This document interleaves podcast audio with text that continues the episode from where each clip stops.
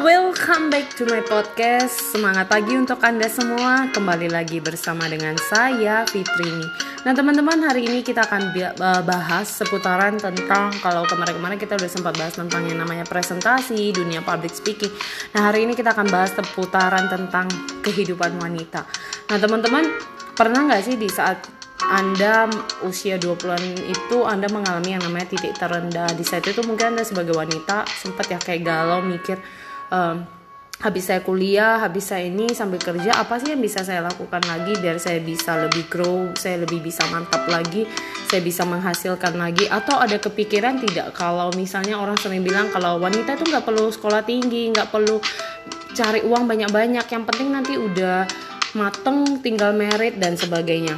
Nah, buat teman-teman pribadi Apakah teman-teman juga merasakan hal seperti itu? Banyak komentar-komentar orang yang kadang membuat kita jadi galau, membuat kita jadi ragu. Apa yang saya lakukan ini oke okay nggak ya? Apa yang saya lakukan ini uh, berkenan nggak sih? Sesuai nggak sih? Nah kalau teman-teman dibahas-bahas lagi ya, kadang kalau kita terlalu banyak dengerin apa kata orang, apa kata dia, apa katanya si itu, si ini, kita lebih akan galau dan kita akan merasa nggak jadi diri kita.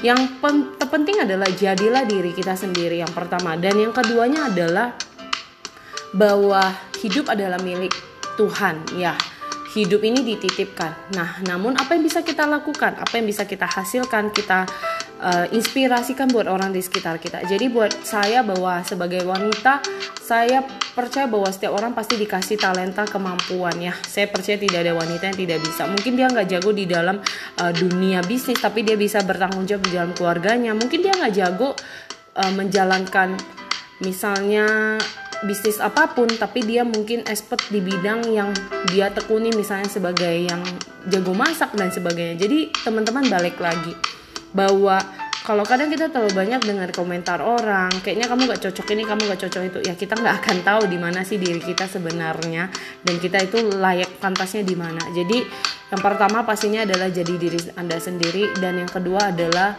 uh, lakukan aja dengan kapasitas kemampuan kita bukan apa kata orang. Yang penting kita sudah lakukan yang terbaik. Kalau misalnya kurang bagus lagi kita bisa memperbaiki lebih lagi dan lebih lagi. So buat teman-teman Mari lakukan yang terbaik, mulailah sekarang bukan tunggu nanti.